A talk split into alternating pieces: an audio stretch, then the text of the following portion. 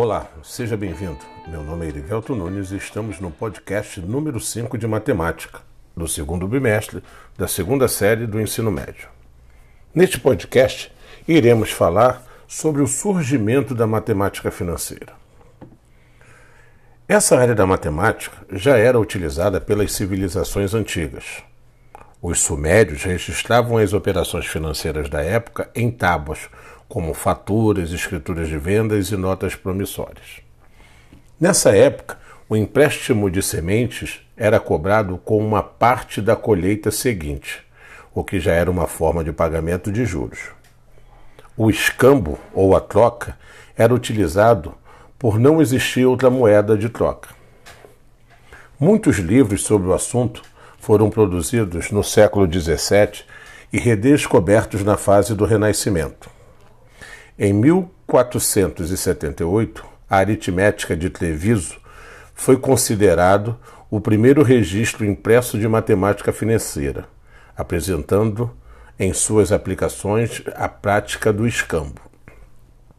Alguns anos depois, em 1484, Piero Borg publicou Aritmética Comercial na Itália sendo de fundamental importância para o desenvolvimento da matemática financeira, pois tratava de questões relacionadas ao comércio da época.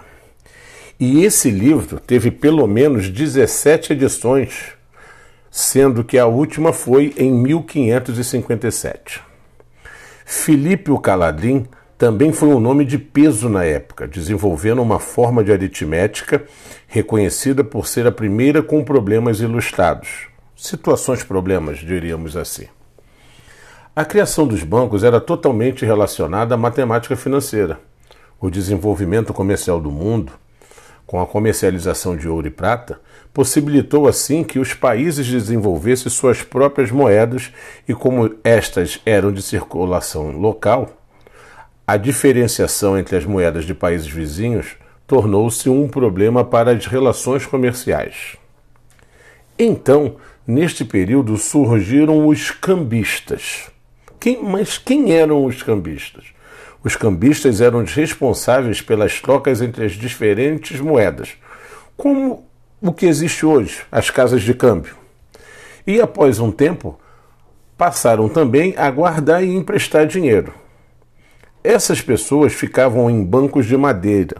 Daí surgiu o termo banco que refere-se às instituições financeiras que temos hoje.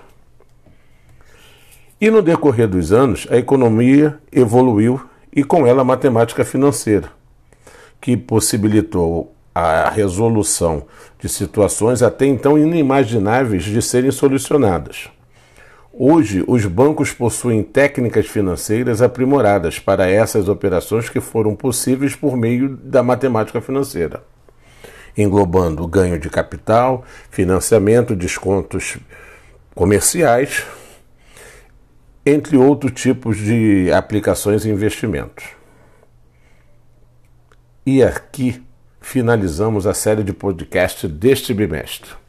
Um grande abraço e até a próxima.